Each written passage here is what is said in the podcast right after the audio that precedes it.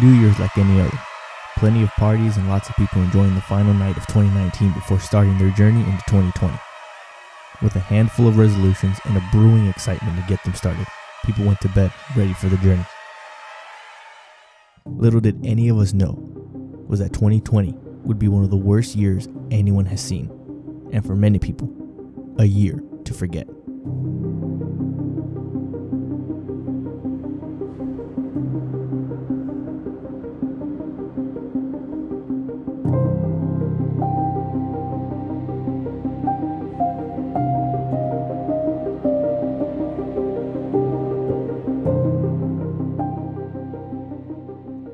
It's safe to say that 2020 will go into the history books as one of the worst years for the world. Many of us have lived through terrible events, but at least some of those were kind of spaced out. 2020 gave us one bad thing after the other with no time in between to collect ourselves. In this mini series, we'll look at some of the moments that made people pinch themselves in hopes they were just having a bad dream, only to realize that they weren't. From shocking deaths and hellfires to a worldwide pandemic that would bring people to chaos. We'll talk about it all and see how much of a shit show 2020 actually was. So let's head over to the land down under and look at the bushfires that caused so much damage to the continent of Australia and its population.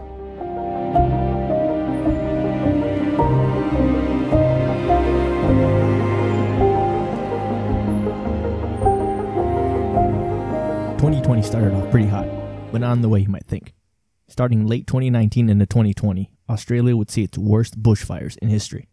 Although not a stranger to bushfires, because of hotter temperatures, drought, and high winds, the fires came wilder than in previous years, spreading over 47 million acres and burning down many animal habitats. These fires turned Australia into an actual hell for the residents.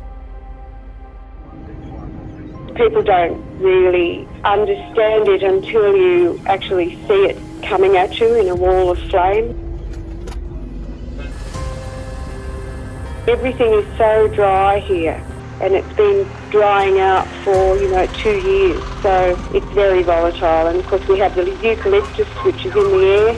It's volatile too. So it just explodes. It's very, very terrifying.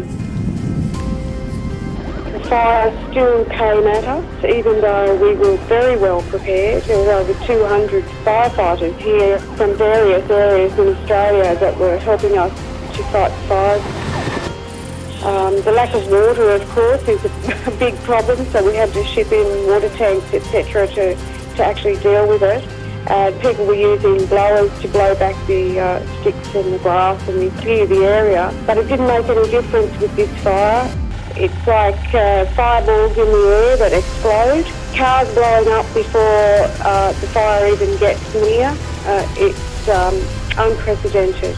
We've had, um, you know, loss of life uh, at our little community, and um, we're all devastated by this. At least 3,500 homes and buildings were lost in the fires, leaving thousands of people homeless and resulting in 34 losing their lives. Not only were humans affected, but the wildlife was hit just as hard. Rare habitats razed to the ground, and according to researchers, more than a billion animals harmed slash killed in the fires. I was at school. It was early morning. I was scrolling through my phone because I always like being like 10 minutes before class starts. And I always on my phone because there's nothing else to do. And I was scrolling through Instagram. And then that's when I first saw it that Australia was basically on fire. And then I checked on Google to see if it was for real. And then I was like, damn, this is harsh. Uh, I was at work, and it was just one of those simple things, just scrolling through my phone. Um, I'm seeing a whole bunch of people post about like Australia, like oh, do your part to help, and I was like, what the hell's going on? And then that's when, whenever I see shit on social media, I hesitate because I'm like, usually it's just people trying to post random stories to like get likes or whatever. So I went online, went on to Google to see what the hell was happening, and yeah, Australia was getting crazy with all those fires, and I was just thinking like, like damn, like that that's kind of a messed up way to start off the year, but you know. And now, a dramatic revision in the number of animals lost. One billion thought to have perished, 800 million in New South Wales alone. The impact on the animals is, is catastrophic as it is on the environment here. We have a team of six specialists, including a veterinarian, disaster managers, paramedics. So these are all highly experienced people in their day jobs. And the toll is always rising.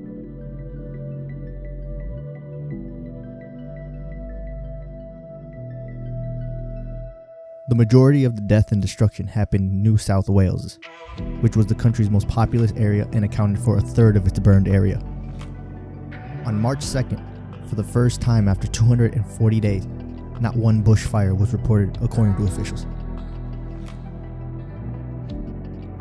After more than 240 days, Australia is finally free of the bushfires that it was suffering from. Uh, and of course, they were exacerbated by climate change. Now, uh, the epicenter of this was New South Wales, and it took hundreds of days uh, for firefighters to put out all the bushfires. And it was reported by the New South Wales Rural Fire Service. Let me give you what their statement was. For the first time since, geez, early July 2019, there is currently no active bush or grass fires in New South Wales. That's more than 240 days, days of fire activity for the state. At least 80% of the Blue Mountains World Heritage Area in New South Wales and 53% of Gondwana World Heritage Rainforest in Queensland were burned, and 26% of Australian businesses were ultimately affected by the fires. In attempts to stop the fires, volunteers and workers who were laid off were asked to return without pay to help control the wildfires. Although many firefighters lost their lives in the battle against the bushfires, to get an idea of how insane these fires were, the smoke darkened the skies of New Zealand and continued to circle the globe for another three months.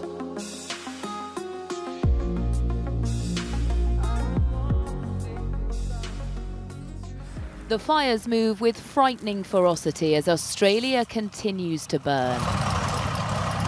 Skies have turned amber. It's like something out of a horror movie. I've never seen anything like it, neither of mum and dad. It's kind of just, it is just really scary. The blazes have scorched an area the size of Ireland.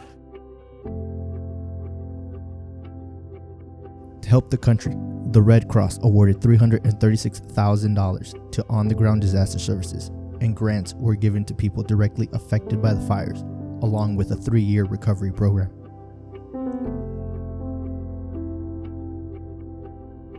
The Foundation for Rural and Regional Renewal was given $500,000 to support community initiated and community led projects that support medium to long term recovery for communities affected by the fires.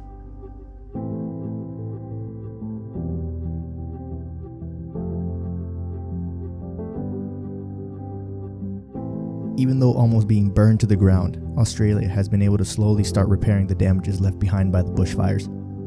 Though it's been a struggle even a year after it happened, we can only hope that they'll get back to how they once were and life will flourish again.